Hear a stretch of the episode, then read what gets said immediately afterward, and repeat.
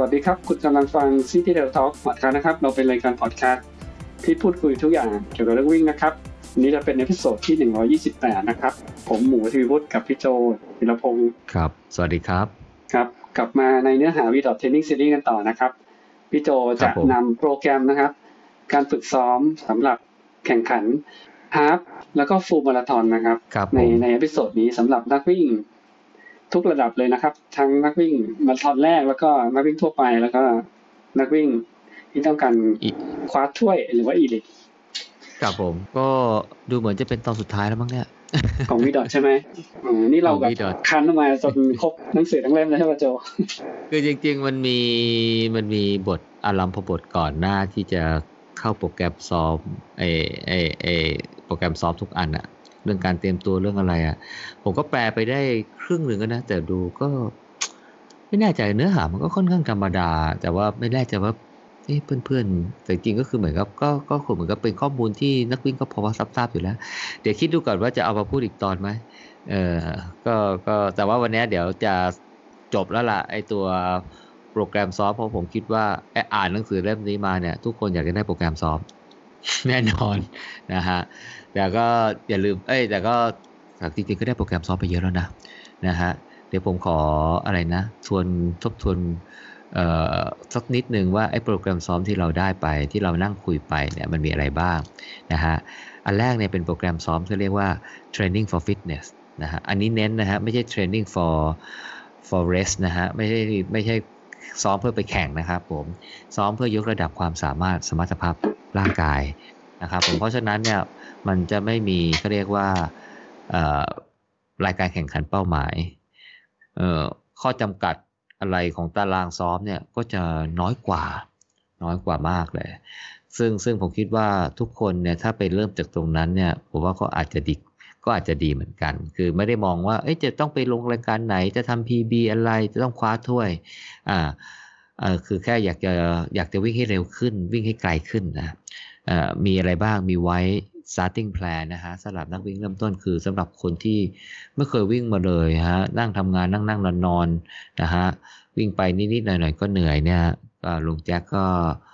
มีโปรแกรมซ้อมที่ทำให้นักนักวิ่งเหล่านั้นเนี่ยนักวิ่งหน้าใหม่เหล่านั้นเนี่ยสามารถที่จะวิ่งต่อเนื่องได้นะฮะเผลอๆอาจจะลงแข่ง 10 โลได้นะ ลงรายการแข่งนะ แต่ก็อาจจะไม่ได้หวังผลนะ เพราะว่าลงลงแล้ววิ่งเข้าเส้นชัยได้เหรียญนะเออได้นะครับผมมี Rate Intermediate Plan นะครับผมก็ยกระดับให้สูงขึ้นไปอีกนะฮะก็คือวิ่งได้เร็วขึ้นไกลขึ้นนะฮะก็พอที่จะลงฮาฟได้นะฮะแต่เช่นกันก็จะไม่ได้หวังผลนะครับผมแล้วก็มี Blue นะฮะ Advanced Plans นะครับผมซึ่งโปรแกรมนี้เนี่ยก็จะเข้มข้นขึ้นนะฮะนักวิ่งก็จะวิ่งได้เร็วมากขึ้น นะฮะเพอเพออาจจะมีรุ้นสถิติดีนะฮะสำหรับระยะวิ่ง 10K half อะไรเงี้ยฮะแต่ถ้าเป็นมาราธอนเนี่ยลุงแจ็คก็ยังไม่ ก็คือแนะนำแนะนำว่าควรจะไปซ้อมโปรแกรมสำหรับมาราธอนเลยดีกว่า ซึ่งจะพูดแบบเนี้ยโปรแกรมซ้อมสำหรับลงมาราธอนนะแล้วก็ training for fitness อันสุดท้ายก็คือ go elite plan นะครับผมก็จะเป็นโปรแกรมสำหรับการ ยกสมรรถภาพร่างกายเพื่อเป็นแนวหน้านักวิ่ง เพราะฉะนั้นโปรแกรมซ้อมก็จะหนักนะระยะวิ่งต่อสัปดาห์ก็จะเยอะนะครับ quality run ก็ไม่น้อยนะฮะสาม quality run ต่อสัปดาห์อะไรอย่างเงี้ยครับผมแล้วแต่ละ quality run เนี่ยก็เหนื่อยเอาการนะไม่เบานะครับผมโปรแกรมที่ที่เราเล่าให้ฟังนะถ้าใครย้อนกลับไปฟังเนี่ยมันหลากหลายมากเลยจะวิ่งนู่นวิ่งนี่วิ่งนี่วิ่งนั่นเนี่ย มันก็เลยทำให้แผนจริงๆเนี่ยเออพอฟังเราเนี่ยก็อาจจะดูแบบโหลึกลับซับซ้อนมากเลยนะ ต้องไปนั่งดูตารางเองอะเพียงแต่ว่าตอนนั้นเนี่ยเราเล่าเพื่อให้เห็นว่าเออเวลาเราไปอ่านตารางเนี่ยเออมันคือการวิ่งแบบไหนสำหรับคนที่ไม่คุ้นเคยการอ่านตารางเพราะบางทีแกมีตัวยงตัวย่อตัวอะไรพวกนี้นะครับผม เพราะฉะนั้นเอ่อ EP ก่อนหน้านั้นนะเราเลยมาเล่ารายละเอียดของตาราง ให้ฟังด้วยนะครับผมแล้วเราก็ต่อด้วยโปรแกรมซ้อมเพื่อการแข่งขันนะอันนี้เพื่อการแข่งขันนะฮะนะครับเอ่อแต่ว่าเป็นการแข่งขันระยะสั้น ระยะสั้นในความรู้สึกของเรานะ แต่ว่าลุงแจ็คเขาเรียกว่าเป็นการแข่งขันระยะกลางนะฮะคือระยะตั้งแต่ 5 กิโลถึง 15 กิโลนะครับเอ่อเป็นการแข่งขันระยะกลางเพราะถ้าเป็นระยะสั้นเนี่ยก็คือ แกคงหมายถึงร้อยเมตรสองร้อยเมตรสี่ร้อยเมตรแปดร้อยเมตร อันเนี้ยระยะสั้น ซึ่ง ออของเราไม่ได้แปลนะ เพราะว่าไม่น่าจะเป็นกลุ่มเป้าหมายคนที่ฟัง City t a l Talk ของเรานะครับผม ผมก็เลยคุยกับหมูก็คุยกันแค่ โปรแกรมซ้อมเพื่อการแข่งขันลง 5 โลถึง 15 โลอะครับผมนะครับ วันนี้เนี่ยก็จะเป็นโปรแกรมสุดท้ายแล้วนะครับสำหรับซ้อมเพื่อลงแข่งขันฮาฟมาราทอนแล้วก็มาราทอนนะครับผมแต่วันนี้ นื่องจากว่าเราเคยลงโปรแกรมไว้เยอะแล้ววันนั้นเนี่ยตอนนี้ผมเข้าใจว่านักวิ่งทุกคนเนี่ยถ้าฟังแล้วเนี่ยแล้วมาดูโปรแกรมซ้อมในบล็อกเนี่ยน่าจะอ่านและเข้าใจว่าเขาให้วิ่งอะไรบ้าง ลุงแจ็คอยากให้วิ่งอะไรบ้างนะครับผมวันนี้เลยไม่ลงรายละเอียดในโปรแกรม จะพูดในเชิงของคอนเซปต์คร่าวๆว่า ในการปูความรู้ในการที่แกการออกแบบตารางของลุงแจ็คเนี่ยแกก็จะขมวด ความรู้ทั้งหมดในหนังสือแกเนี่ยแหละ แล้วก็มาสรุปอีกทีหนึ่งว่าที่แกออกแบบมาในตารางเนี่ยที่แบ่งเป็นเฟสเฟสเนี่ยมีความมีไอเดียอย่างไรนะครับผมเพื่อนักวิ่งเวลาไปซ้อมวิ่งเนี่ยจะได้เข้าใจว่าอ๋อเฟสนี้เนี่ยวิ่งกันแบบนี้เนี่ยเพราะว่าแกตั้งใจให้ซ้อมแบบนี้แบบนี้แบบนี้โอเคนะครับผมเพราะฉะนั้นเนี่ยเรามาเริ่มฟังกันเลยว่า โปรแกรมการซ้อมสำหรับ half half มาราธอนและมาราธอนซึ่งเป็นการวิ่งระยะไกลเนี่ยนะครับผมมี concept หรือแนวคิดอย่างไรนะครับผมลุงแจ็คเปิดบทมาด้วย บอกว่าการวิ่งระยะมาราธอนเนี่ยมันจะต่างจากการวิ่งระยะสั้นระยะอื่น ๆ ที่สั้นกว่านะตรงที่ การวิ่งตลอดเส้นทางเนี่ยเราจะวิ่งด้วยความเร็วที่ต่ำกว่า lactate threshold นะครับอืมเพราะว่าจำได้ไหมคือถ้าเราวิ่งเกิน lactate threshold จอดครับ วิ่งได้ไม่เกินเอ่อ15นาที20นาทีก็น่าจะกดท่วมตัวนะครับผมก็จะเรียบร้อย หรือบางคนเก่งมากก็จะวิ่งได้สักครึ่งชั่วโมง หรือว่าก็ไปไกลอีกเอ่อกว่านั้นก็ขึ้นอยู่กับความแข็งแกร่งนะฮะแต่ถ้าวิ่งเท่ากับ lactate threshold เนี่ย จะวิ่งได้ประมาณชั่วโมงเสร็จเสร็จๆชั่วโมงเสร็จเสร็จๆนะครับผม ซึ่งก็ไม่ถึงเส้นชัยมาราธอนแน่ เพราะฉะนั้นมาราธอนนะฮะวิ่งต่ำกว่า lactate threshold นะครับเอ่อเพราะก็อย่างที่บอกนะครับผม เพราะว่าการวิ่งต่ำกว่า lactate threshold เนี่ยกรดแลคติกเนี่ยจะถูกสร้างมาในระดับที่ไม่มากเกินไป ก็คือร่างกายยังกำจัด คือเปลี่ยนกรดแลคติกเป็นพลังงานได้ทันนะครับผมทำให้การสะสมเนี่ยไม่ถึง 4 มิลลิโมลเปอร์เซ็นต์ไอ้4มิลลิโมลต่อลิตรไม่ถึง 4 มิลลิโมลต่อลิตรก็คือไม่ทำให้กล้ามเนื้อมันอ่อนล้าหรือเกิดอาการที่ทำให้เราต้องชะลอความเร็วหรือเราอยากจะหยุดวิ่งนะครับผมอาจจะมีเกินบ้างนะฮะตามธรรมชาติ เช่นตอนสตาร์ท ก็อาจจะออกไปด้วยความเร็วอะไรอย่างนี้นะฮะ แต่ว่าก็ต้องรู้ตัวแล้วว่าจะต้องเบาแล้ว ไม่งั้นเนี่ยกดแลคติกท่วมตัวแน่นะครับผม หรือในนาทีสุดท้ายก่อนเข้าเส้นชัยหรือช่วงสุดท้ายเนี่ยที่เร่งความเร็วจนกระทั่งเกิน lactate threshold ได้นะฮะเพราะอะไรเพราะว่าเมื่อเข้าเส้นชัยแล้วมันจะท่วมตัวมากน้อยแค่ไหน เราก็หยุดวิ่งอยู่ดีนะครับผมแต่โดยเฉลี่ยแล้วเนี่ยต้องไม่เกิน lactate threshold นะครับผม การวิ่งระยะไกลเนี่ยออความเร็วที่บอกว่าต่ำกว่า lactate threshold ในกล้ามเนื้อก็จะไม่ได้รับแรงกดดันมากอย่างที่บอกนะฮะก็คือกดมันไม่ท่วมอะมันก็เลยไม่รับแรงกดดันมากจนเจ็บปวดนะฮะแต่ถ้าเป็นการแข่งระดับ 5 กิโลเมตร ถึง 10 กิโลเมตร หรือ 10 กิโลเมตรเนี่ยเป็นไปได้ว่าเราอาจจะวิ่งปริมปริมหรือว่าจะเกินแลคเตเชโชขึ้นมาหน่อย เพราะว่าถ้าคนเป็นนักวิ่งที่วิ่งเร็วมากเนี่ยการใช้เวลาบนสนามของเขาเนี่ย ซึ่งมันไม่นานเนี่ยก็ทำให้เขาสามารถที่จะทนกดแลคติกได้นะอย่างเช่นพวกแนวหน้าวิ่ง 10 โลเนี่ยสานาทีเศษๆอย่างเงี้ยอ๋อทนกดแลคติกได้ระดับหนึ่งเลย ก็แต่ว่าก็วิ่งเกินแลคเตเจโทได้อ่แต่ถ้าใครวิ่ง 10 โลใช้เวลา 1 ชั่วโมงอย่างเงี้ยเออหรือกว่าเงี้ยก็คงเป็นไปไม่ได้ที่จะวิ่งเกิน เออแลคเตชโฮไป เพราะงั้นมันจะทนกดแลคติกไม่ได้ อันนี้ก็ขึ้นอยู่กับสภาพร่างกายของแต่ละคนนะครับผมการวิ่งในระดับที่ต่ำกว่าแลคเตชโฮก็จะทำให้เราไม่ทรมานมาก หายใจได้ยังโอเคอยู่นะครับผมที่สำคัญก็คืออัตราการเต้นของหัวใจก็จะไม่สูงมากใกล้ maximum heart rate นะครับผมมันไม่เหมือนกับการวิ่งระยะสั้นนะครับผมเพราะฉะนั้นเนี่ย ทำอย่างไรนะฮะให้เราสามารถที่จะยืนระยะด้วยความเร็วตรงนี้ได้นะครับผมนี่คือหลักสำคัญของการวิ่งระยะไกลโดยเฉพาะระยะมาราธอนนะครับผมในการวิ่งระยะมาราธอนเนี่ยหัวใจสำคัญอีกอย่างคือการบริหารพลังงานก็คือการที่เราจะต้องเติมคาร์โบไฮเดรตเข้าไป เพราะว่ามันจะใช้คาร์โบไฮเดรตค่อนข้างมาก ถึงแม้ว่า พลังงานส่วนใหญ่เนี่ยถ้าเราวิ่งต่ำกว่า lactate threshold จำนวนมากเนี่ยจะมาจากการเผาเป็นแบบระบบ aerobic system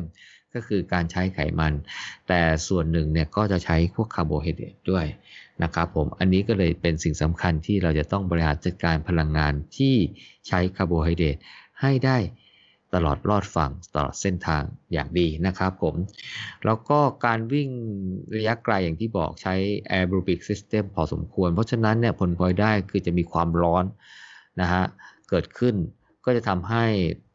ความร้อนในร่างกายสูงขึ้น และพวกนี้มีผลพลอยได้ by product ก็คือว่ามันจะทำให้ระบบการเผาผลาญเนี่ยเราแย่ลง เพราะฉะนั้นการระบายความร้อน การเรียนรู้ที่จะ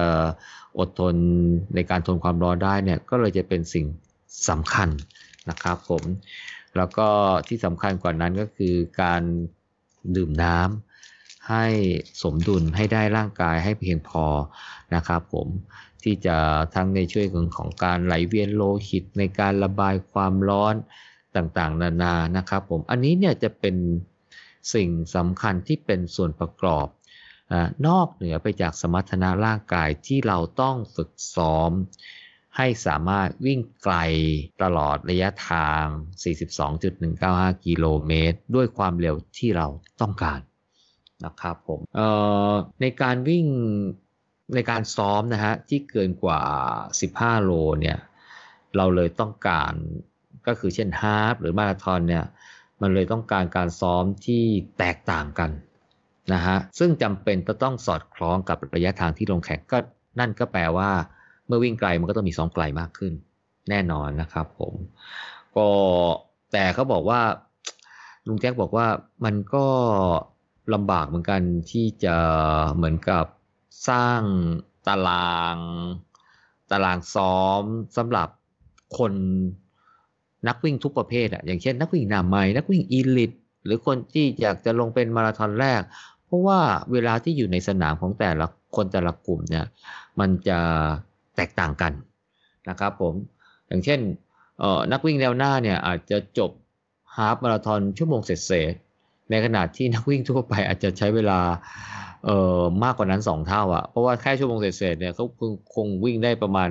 สิบโลเองอะไรอย่างเงี้ยนะฮะก็เช่นเดียวกันนักวิ่งแนวหน้าอาจจะวิ่งมาราธอนได้สองชั่วโมงกว่าอะไรอย่างเงี้ยฮะนักวิ่งทั่วไปอาจจะเพิ่งได้แค่ฮาฟมาราธอนเท่านั้นเอง เพราะฉะนั้นเนี่ย โปรแกรมการวิ่งเนี่ยก็เลยจะต้องแตกต่างกันไปในแต่ละคนด้วยนะครับผมในในในการซ้อมของลุงแจ็คเนี่ยนะฮะก็เลยก็เลยแบ่งโปรแกรมการซ้อมฮาฟกับฮาฟมาราธอนแกรวบเป็นโปรแกรมเดียวอะแกรวบเป็นโปรแกรมเดียว สิ่งที่ยายอยากจะให้ไปไปเขาเรียกว่าไปแวรี่หรือให้ไปไป ให้มันสอดคล้องกับฮาฟหรือมาราธอนเนี่ยคือ weekly mileage นะครับ weekly mileage เมื่อเพื่อจะได้ทำให้เอ่อ weekly mileage มันก็ต้องสอดคล้องกับระยะทางที่ลงแข่งด้วย แล้วการซ้อม quality run นะฮะในแต่ละแบบว่าจะเป็น threshold interval repetition หรือ marathon pace อะไรพวกนี้เนี่ย มันก็จะไปเป็นสัดส่วนกับ weekly mileage นะฮะ เพราะฉะนั้น โปรแกรมการซ้อมที่แกนำเสนอเลยใช้ได้ทั้ง 2 ระยะทั้ง half marathon แล้วก็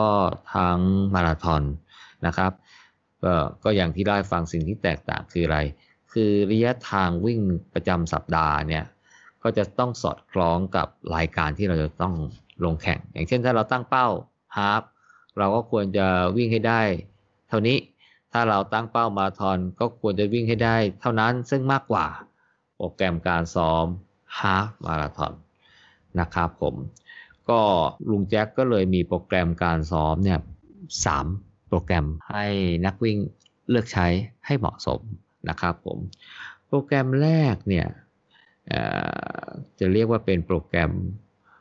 โปรแกรม A นะครับสำหรับนักวิ่งทั่วไป อืม ก็ นักวิ่งทั่วไปอาจจะวิ่งที่อาจจะเคยลงเคยลงมาราธอนมาแล้วอะไรอย่างเงี้ยนะครับผมอาจจะหลายครั้งแล้วหรืออะไรเงี้ยฮะแต่มีเป้าหมาย อยากจะสร้างเอ่อ PB ใหม่ ในสนามที่ที่ต้องการนะฮะอย่างเช่น อยากจะทำ PB ในสนามจอมบึงมาราธอนอะไรเงี้ยฮะเพราะฉะนั้นเนี่ยเราจะรู้รายการเป้าหมายรู้ว่าเวลาที่เหลือที่เราสามารถจะซ้อมได้เนี่ยมีกี่สัปดาห์ นะครับผมอันนี้แหละก็จะใช้โปรแกรมของลุงแจ็คที่เรียกว่าเป็นโปรแกรม A นะครับผมซึ่งจริงๆของโปรแกรม A เนี่ยก็จะเป็นรูปแบบการซ้อมโปรแกรมการซ้อมจะเป็นแบบซีซั่นก็คือมีทั้งหมด 24 สัปดาห์นะครับผมถ้าใครจำซีซั่นแพลนนะฮะของลุงแจ็คได้ หรือถ้าใครจำไม่ได้อาจจะไปย้อนฟัง ใน EP นั้นก็ได้นะครับผม ก็จะมีโปรแกรมการซ้อม 24 สัปดาห์นะครับแกก็ลุงแจ็คก็จะมีโปรแกรมสำหรับนักวิ่ง Elite ด้วยนะครับผมแยกโปรแกรมจากโปรแกรม A แต่ลุงแจ็คไม่เรียกโปรแกรม B เรียกว่าเป็น Elite Plan เออ ก็แปลกดีนะครับผม ซึ่งในของโปรแกรมการซ้อมแบบ Elite Plan เนี่ยนะ ก็แน่นอนละฮะก็คงจะตั้งเป้าสำหรับนักวิ่งแนวหน้าที่ต้องการล่าถ้วยรางวัลในรายการที่ต้องการนะครับผมเอ่อเป็น season plan เหมือนกันเป็น 24 สัปดาห์เหมือนกันนะฮะ แต่ว่าแกจะเน้นหลักๆเลยเนี่ย 18 สัปดาห์ ก็คือช่วง 6 สัปดาห์แรกก็คงจะเป็นการปูพื้นฐานนะครับ แกก็ไม่ได้ให้รายละเอียดเท่าไหร่นะฮะ แต่แกจะให้รายละเอียดเยอะๆเนี่ย ก็คือสัปดาห์ที่ 7 ถึงสัปดาห์ที่ 24 นะครับผม ซึ่งจะมีโปรแกรมการซ้อมที่แตกต่างจากโปรแกรม A แน่นอนนะครับผมที่น่าสนใจไปกว่านั้นเนี่ยลุงแจ็คมีอีกโปรแกรมหนึ่งนะครับผม เรียกว่าเป็นโปรแกรมสำหรับนักวิ่งมาราธอนหน้าใหม่นะฮะโปรแกรมสำหรับนักวิ่งมาราธอนที่ต้องการตั้งเป้าเพียงแค่จบมาราธอนเท่านั้น ไม่ได้ตั้งเป้าเวลา อาจจะตั้งเป้าเวลาไปประมาณว่าให้ทันคัดออฟอะครับ คือเป้าหมายหลักคือเข้าเส้นชัยมาราธอนให้ได้นะอันนี้คือสิ่งที่เป็นโปรแกรมที่ผมไปอ่านในบทนั้นนะ แกก็ให้ความสำคัญกับโปรแกรมนี้ทีเดียวนะ คือแกกลับไม่ได้ให้ความสำคัญสำหรับคนที่ตั้งเป้าที่จะได้รางวีรางวัลอะไรนะฮะ เออ เดี๋ยวไปถึงบทนั้นแล้วเนี่ยทำไมแกถึงให้ความสำคัญบทนี้ เดี๋ยวก็จะเล่าให้ฟังตรงนั้น นะครับผมแต่ก่อนไปโปรแกรมนะครับผมเดี๋ยวเรามาดูเรื่องของแนวทางเทคนิคเทคนิคเทคนิคเขาเรียกว่าการคาดการเวลาลงแข่งนะครับว่า predicting race performance ก็คือว่าเราซ้อมแล้วเนี่ยเราคิดว่าเราจะจบมาราธอนด้วยเวลาเท่าไหร่นะฮะจริงๆ บทนี้เนี่ยแกจู่หัวเป็น half and marathon โปรแกรมนะฮะแต่จริงๆแล้วเนี่ยแกจะเน้นมาราธอนเป็นหลักเลยนะครับผมเพราะฉะนั้นเนี่ยการคาดการเวลาจบเนี่ยแกก็พูดถึงเรื่องมาราธอนจริงๆ แกก็ไม่ได้มีวิธีคิดอะไรซับซ้อนแหละ สิ่งที่แกแนะนำให้ไปใช้เป็นข้อมูลในการคาดการเวลาจบมาราธอนเนี่ยก็คือไอ้ตัว v ดอทของแกนั่นแหละจำได้ไหมครับว่า เราคำนวณหาค่า v ดอทเนี่ยโดยใช้ผลการแข่งขันนะฮะรายการที่เพิ่งไปวิ่งมาหยกๆอะจะเป็นระยะทางกี่โลก็ได้ห้าโลสิบโลยี่สิบเอ็ดโล อะไรอย่างเงี้ยครับผม แต่อันนั้นเนี่ยเราเอามาคำนวณเพื่อหาเพจซ้อมใช่ไหมฮะ ในขณะเดียวกันเนี่ยเออมันก็คำนวณหาเวลาที่สามารถจบเออ จบการแข่งขันในระยะต่างๆ ได้ เช่น ถ้าเราสมมุติว่าเราเอาผลการแข่งขันระยะ 10 โลเข้าไปเนี่ยใช่ไหมในในในแอปของลุงแจ็คเนี่ยก็จะบอกว่าเออถ้าวิ่ง 10 โลได้เวลาเท่านี้เนี่ยควรจะวิ่งฮาฟมาราธอนได้เท่าไหร่ ควรจะวิ่งมาราธอนได้เท่าไหร่ นั่นแหละครับ เป็นตัวพิจิกหรือตัวคาดการเวลาจบนะเพียงแต่ว่าเอ่อถ้าเราเอาจริงๆมันก็ได้ตั้งแต่ 5 โลแหละ ผลการวิ่งการแข่งขันตั้งแต่ 5 โลฟันรันเนี่ยไปใส่ได้ แต่ถ้าเราเอาเวลา เช่นเอาเวลาฮาไปคำนวณเนี่ย มันก็จะมีความแม่นยำมากกว่า เพราะว่าการวิ่งระยะไกลเนี่ยมันมีองค์ประกอบอื่น ๆ เข้ามาเกี่ยวข้องด้วย ไม่ว่าจะเป็นเรื่องของอากาศ การบริหารจัดการพลังงานระหว่างทาง การดื่มน้ำอะไรพวกนี้รวมถึงความแข็งแรงของกล้ามเนื้อบางส่วนเนี่ยเพราะว่า การวิ่งระยะไกลมาก ๆ เนี่ยเออมันต้องต้องการความแข็งแรงที่จะต้องทนกับแรงกระแทกเนี่ยระยะไกลมาก บางทีเนี่ยระบบหายใจดีอะไรดีนะฮะแต่กล้ามเนื้อไม่ไหวแล้ว มันช้ำซะจนมันไม่ไหวก็เป็นไปได้ ก็จะทำให้เวลาที่คำนวณจาก v ดอทเนี่ยอาจจะคลาดเคลื่อนไปเยอะก็ได้นะครับผมเเพราะฉะนั้นอันนั้นเป็นเวลาตามทฤษฎี ซึ่งแปลว่าเราก็ต้อง ใช้เป็นแนวทางในการซ้อมได้ด้วยจำได้ไหมว่าเรามีอะไรนะ มามาดูว่าเอ๊ะเราเรามีจุดอ่อน ตรงความเร็วหรือว่าจุดอ่อนตรง endurance นะคือถ้าเรามีผลการแข่งหลาย ๆ ระยะ เช่น ระยะ 10 โลกับระยะฮาฟหรือระยะมาราธอนอะไรเงี้ยถ้าเราใส่เข้าไปเนี่ย ถ้าคำนวณอะไรแล้วเนี่ยแล้วมันได้เวลาต่างกันเนี่ยมันก็จะแสดงให้เห็นว่าแสดงว่าระบบหายใจของเราหรือ VO2 max อะไรของเรากับกับ endurance หรือความแข็งแกร่งของกล้ามเนื้ออะไรเนี้ยอาจจะไม่สอดคล้องกัน ก็จะเป็นแนวทางในการที่จะเราไปเน้นในการซ้อมเนี่ยเพื่อแก้ไขจุดอ่อนอในการวิ่งของเราได้นะครับผม แต่ในวีดอทของลุงแจ็คแกเนี่ยแกก็อาจจะแกก็บอกว่ามันก็จะมีจะมีข้อยกเว้นนะสำหรับบางคนเนี่ยที่มีสรีระร่างกาย ที่เหมาะกับการวิ่งระยะสั้นอะคือโอ้โหวิ่งระยะสั้นนี่วิ่งดีมากเลย แต่พอไปวิ่งระยะไกลเนี่ยมันไม่ได้ตาม v dot value แกไม่ได้ตามที่แกเอา v dot แกไปใช้อะเพราะว่าร่างกายมันมันไม่ได้เหมาะสมกับการวิ่งระยะไกลมากสำหรับคนนั้นนะเออก็เป็นไปได้ หรืออย่างพวกอีลิทเนี่ยอย่างเช่นนักวิ่ง 400 เมตรอะไรอย่างเงี้ย โอ้โห เขาลงแข่งหรือไม่ก็ซ้อมแต่ระยะนี้ระยะนี้เนี่ย แต่พอเอาไปคำนวณว่าจะวิ่งมาราธอนได้เท่าไหร่เนี่ย โอ้โห อาจจะเป็นแบบเวลาดีมากเลย แต่เอาเข้าจริงเขาก็ไม่สามารถที่จะวิ่งมาราธอนได้ตามนั้น เพราะว่าเขาไม่ได้ไปซ้อมมาเพื่อไปวิ่งมาราธอนนั้น เขาซ้อมมาเพื่อที่จะลงแข่งเฉพาะ ระยะนั้นๆเขาเหมือนเขาเชี่ยวชาญเฉพาะระยะนั้นๆอย่างเดียวกลับกลายเป็นว่านักวิ่งทั่วไปเนี่ยที่ไม่ได้เขาเรียกว่าเฉพาะเจาะจงมีความเชี่ยวชาญในระยะไหนเนี่ยเออเอาผลการแข่งขันในระยะ เช่น 10 โลเนี่ยเอาไปคาดการมาราธอนเนี่ยเออมันจะได้ใกล้เคียงมากกว่าเออเพราะฉะนั้นมันก็จะเหมาะสำหรับนักวิ่งทั่วไปอย่างเราๆเนี่ยแหละเอาไปคาดการได้นะครับผมแล้วก็เอาไว้เป็นเป้าหมายในการซ้อมเพื่อจะ ไปสู่รายการที่เราต้องการนะครับผมก็อันนั้นก็จะเป็นอารัมพบทก่อนที่จะเข้าโปรแกรม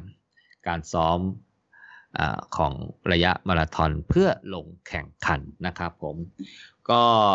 วันนี้เนี่ยเราจะไม่ลงรายละเอียดตารางนะฮะเพราะว่าอย่างที่เกริ่นไปก่อนหน้านี้ทุกคนอ่านตารางได้แล้ว แต่ว่าเราจะสรุปว่า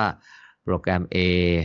โปรแกรมสำหรับ Elite แล้วก็โปรแกรมสำหรับนักวิ่งหน้าใหม่ที่ต้องการเพียงแค่จบมาราธอนเนี่ยในแต่ละเฟสเนี่ยหลักใหญ่ใจความของลุงแจ็คที่แกอยากจะอธิบายว่าไอ้โปรแกรมที่แกยกตัวอย่างมาให้ให้ซ้อมเนี่ยไอเดียแกเป็นอย่างไรนะครับผม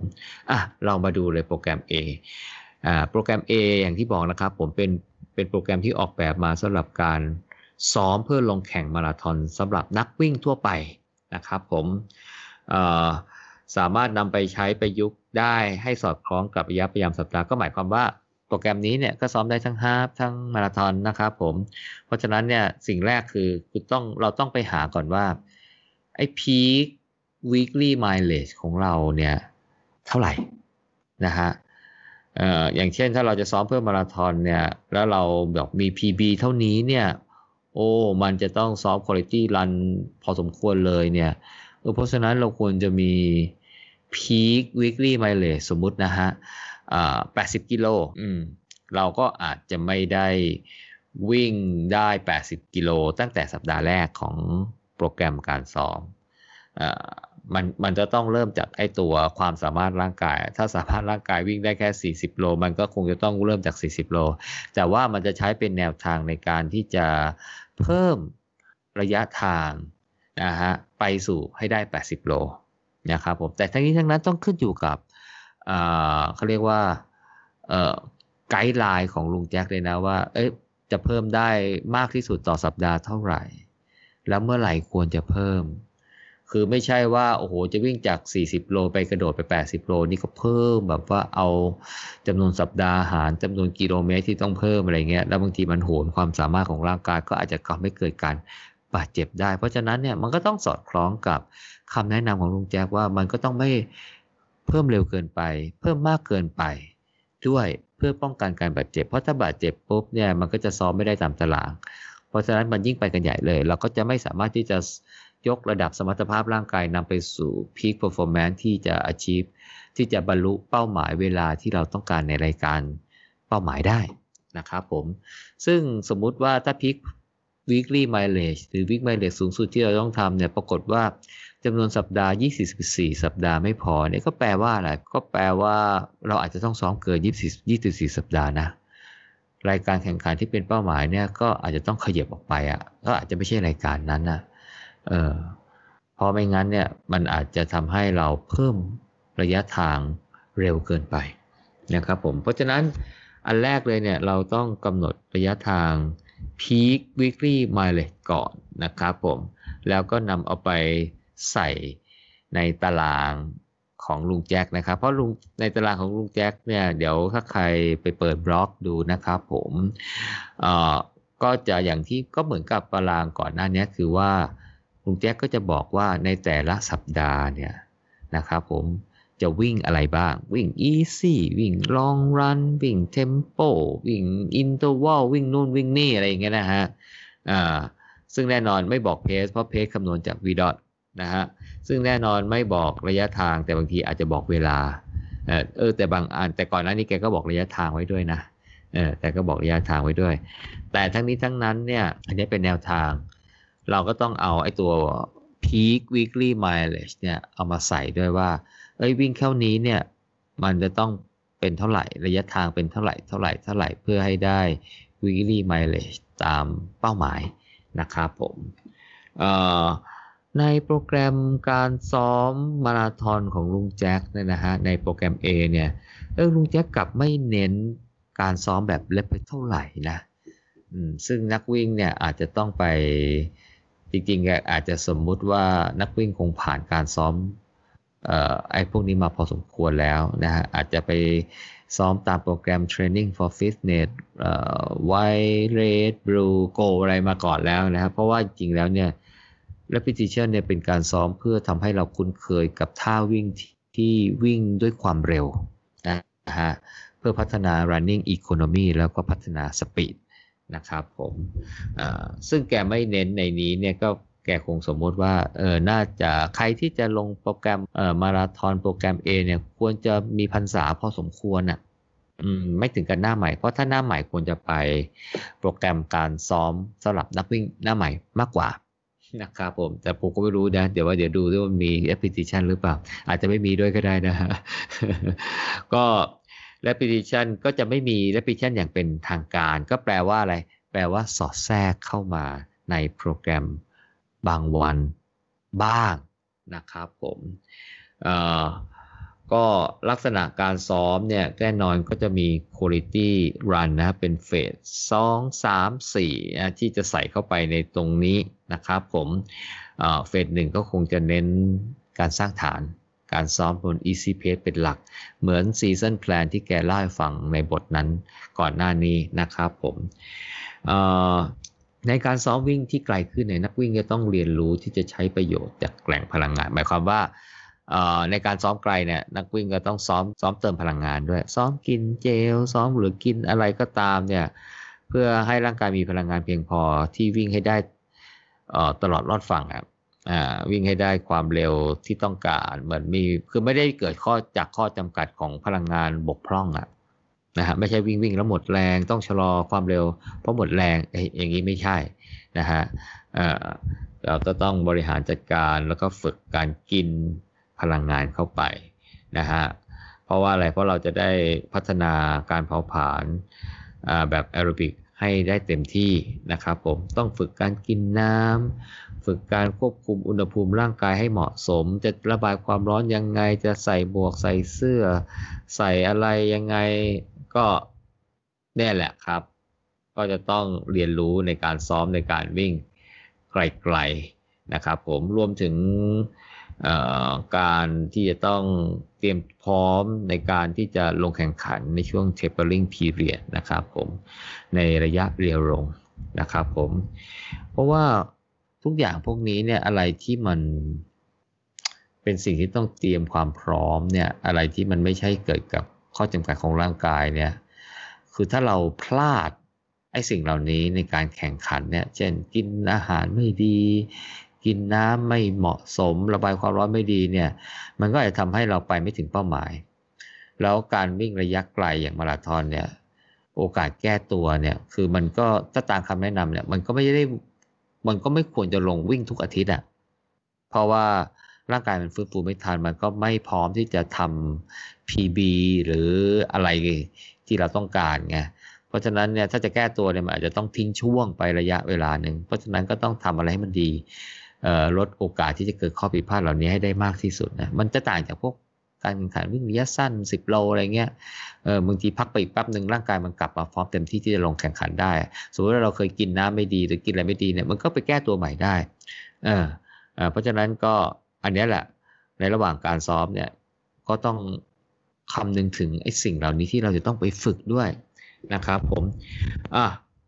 รแกรม A นะฮะเราเข้ามาดูเลยเฟสแรกเมื่อกี้ก็อารัมพบทไปละ ในเฟสแรกเนี่ยก็คงเหมือนโปรแกรมการซ้อมที่แกเล่าให้ฟังนะครับผมใช้เวลา 6 สัปดาห์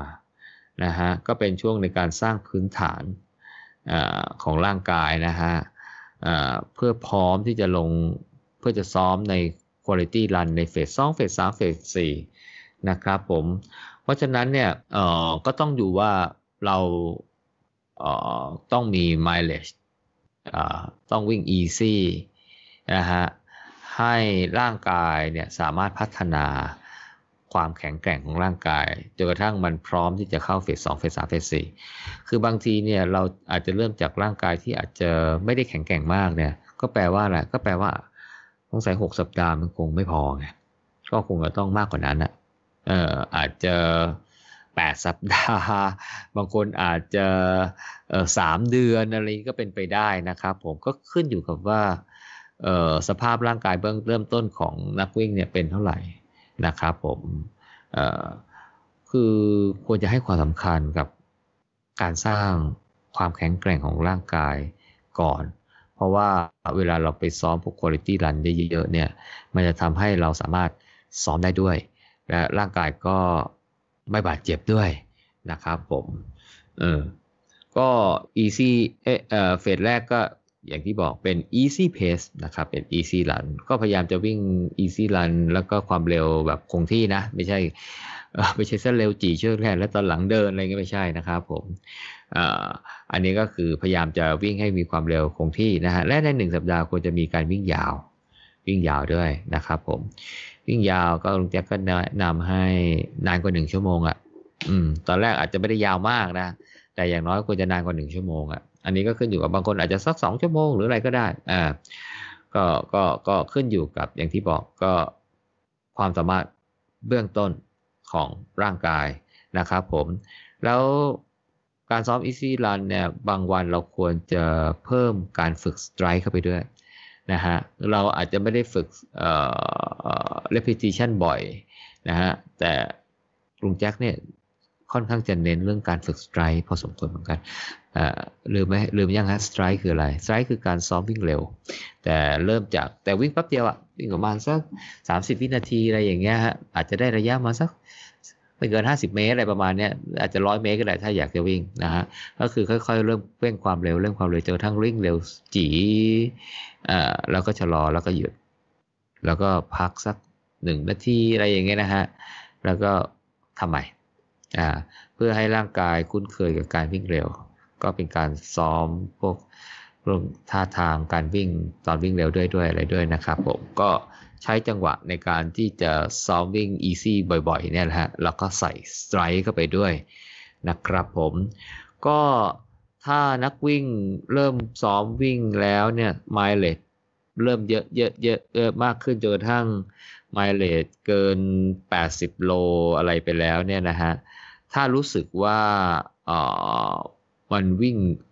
มากต่อ session เกินไปเนี่ยก็ลุงแจ็คก็แนะนำให้แบ่งเป็นสอง session อาจจะวิ่งเช้าวิ่งเย็นอะไรเงี้ยครับเช่น โหนี่ถ้ามันเพิ่มไปแล้วเพื่อให้ได้ mileage วิ่งวิ่ง mileage แปดสิบโลเนี่ยอาจจะต้องวิ่งวันละสิบห้าโลอะไรเงี้ยสมมตินะ session ละสิบห้าโลเงี้ยก็อาจจะแบ่งเป็นเจ็ดจุดห้าสองครั้งอะไรเงี้ยเอ่อหรือห้าโลกับสิบโลอะไรเงี้ยครับผมเพื่อให้ร่างกายเนี่ยมันไม่ได้รับเอ่อความเครียดนะมากเกินไปนะฮะก็เดี๋ยวจะฟื้นฟูกันไม่ทันนะครับผมคือคือ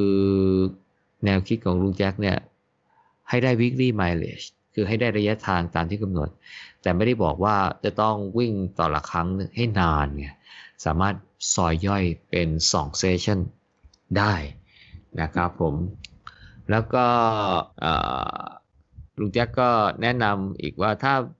weekly mileage ไม่ใช่พูดผิด ถ้าเฟสหนึ่งมี 6 สัปดาห์ก็อาจจะแบ่งเป็นบล็อก 3 สัปดาห์แรกกับ 3 สัปดาห์หลัง ก็อาจจะทำก็อาจคงจะบอกว่าให้ 3 สัปดาห์แรกนี่อาจจะวิ่ง easy run สบายๆอะไรอย่างเงี้ยฮะเช่น 30นาที 40นาที 50นาที 60นาทีอะไรเงี้ยฮะ แล้ว 3 สัปดาห์หลังเนี่ยอาจจะใส่รองรันอะไรเข้ามาก็ได้สำหรับคนที่ยังไม่คุ้นเคยกับการวิ่งรองรันอะไรอย่างเงี้ยฮะ ก็ ก็ ก็ ก็ปรับอย่างนี้ก็ได้ หรือใครจะใส่มาแต่ต้นเลย มีลองรันตั้งแต่สัปดาห์แรกก็ได้ถ้าสามารถหรือเคยซ้อมอยู่นะครับผมแต่ในโปรแกรมที่ลุงแจ็คเขาแนะนำเนี่ยเขาแบ่งเป็น 2 บล็อกก็คือช่วง 3 สัปดาห์แรกก็ยังไม่ต้องมีมีลองรันอะอืมแต่แกให้วิ่งทุกวันเพื่อนนะหมายความว่าให้วิ่ง easy pace เนี่ยอย่างเช่นวิ่ง easy pace 30 นาทีเนี่ยเจ็ดวันเลยสร้างสร้างพื้นฐานจริงฮะแล้วก็ พออีก 3 สัปดาห์ถัดไปเนี่ยก็ใส่ลองรันอะไม่เกิน 25%ของ weekly mileage นะครับผม หรือสูงสุดไม่เกิน 2 ชั่วโมงครึ่งอะอาจจะชั่วโมงกว่าชั่วโมงครึ่ง 2 ชั่วโมง 2 ชั่วโมงครึ่งอะไรเงี้ยแต่ไม่ให้เกิน 2 ชั่วโมงครึ่งนะครับผมอ่านี่เป็นแนวทาง แต่ถ้าถ้าเราวิ่งเฟสมึงเฟสหนึ่งแปดสัปดาห์ก็แบ่งเป็นสี่สัปดาห์กับ ช่วงแรกไม่ต้องมีลองรันก็ได้ แล้วสี่สัปดาห์ถัดไป ค่อยใส่ลองรัน ก็ได้ อันนั้นสำหรับคนที่วางแผนที่จะวิ่งเฟสหนึ่งคือวิ่ง easy pace เนี่ยเยอะขึ้นหน่อยนะฮะเพื่อให้มั่นใจว่าฐานร่างกายของตัวเองเนี่ยแข็งแกร่งพอนะที่จะเข้าสู่เฟสสองนะครับผม ก็ในตารางของลุงแจ็คนะฮะอาจจะแนะนำนิดหนึ่งนะฮะแกจะนับถอยหลังให้ด้วยก็คือ มีการนับว่าซ้อมวิกที่หนึ่งสองสามสี่ห้าหกเจ็ดแปดเก้าสิบอะไรก็ตาม และแกก็นับถอยหลังว่าเหลืออีกกี่วีคที่จะวิ่งจบโปรแกรมนี้นะครับผม แล้วก็ถ้าเข้าสู่เฟสสองที่กำลังจะพูดต่อไปเนี่ยนะครับผมเฟสสองเฟสสามเฟสสี่เฟสห้าเนี่ย แกก็จะบอกว่าสัปดาห์นี้เนี่ยควรจะมี weekly mileage เป็นสัดส่วนเท่าไหร่ของ peak weekly mileage อะอย่างที่บอกไงเมื่อกี้เราเอาตารางของลุงแจ็คมาใช้เนี่ยนะฮะ เราต้องกำหนดก่อนว่า เอ้ย เป้าหมายของเราระยะเวลาที่เราจะต้องซ้อม เท่านั้นเท่านี้เนี่ยควรจะมี peak weekly mileage เท่าไหร่ แต่เราไม่จำเป็นต้องวิ่งให้ได้ peak ตั้งแต่สัปดาห์แรก ๆ นะฮะเพราะว่าสัปดาห์ที่สองเองเนี่ยออย่างในตัวอย่างเนี่ยในตารางเนี่ยลุงแจ็คก็บอกว่าก็วิ่งแค่ เท่าไหร่ล่ะ80%ของ peak weekly mileage เช่น ถ้าเรากำหนด peak weekly mileage อยู่ที่ 80 กิโล 80%ก็ 64 โล อะไรประมาณนี้ เห็นไหมฮะ ก็ ก็ ก็จะเป็น guideline เพิ่มเติมในตารางที่ใครเดี๋ยวมาดูในบล็อกนะฮะ ก็จะมีคอลัมน์หนึ่งบอกว่าเป็น fraction of peak mileage ให้ด้วย ก็แสดงว่าเอาไว้เป็น guideline ในการ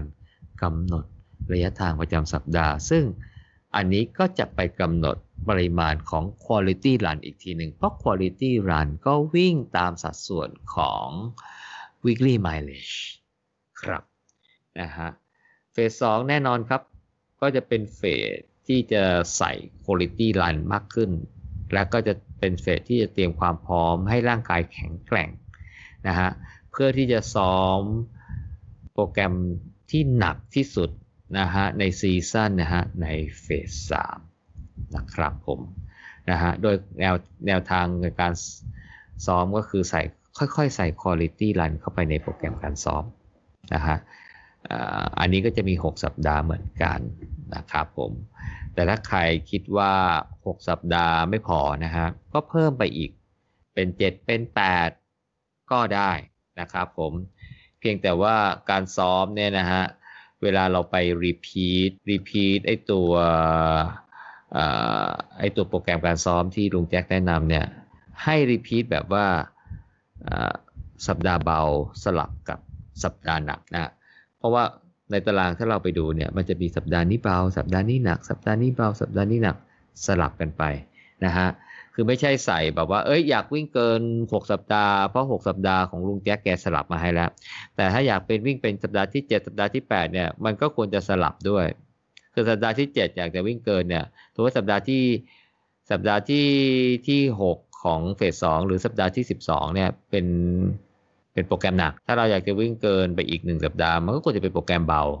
นะฮะ ก็ไปเลือกเอาว่าเอาโปรแกรมเบาอันไหนดี ถ้าจะวิ่งต่ออีกในเฟสสอง ก็ไปเลือกสัปดาห์ที่เป็นโปรแกรมหนักได้ ให้เป็นหนักสับเบาหนักสลับเบาเพราะอันนี้เนี่ยแกออกแบบมาเพื่อให้ร่างกายส่วนหนึ่งเนี่ยได้ฟื้นฟูด้วยนะครับผมไม่งั้นเนี่ยหนักหนักหนักหนักหนักติดต่อกันเนี่ยเดี๋ยวมันจะไม่ไหวอะเดี๋ยวมันจะไม่ไหวนะครับผมก็อย่างที่บอกนะครับ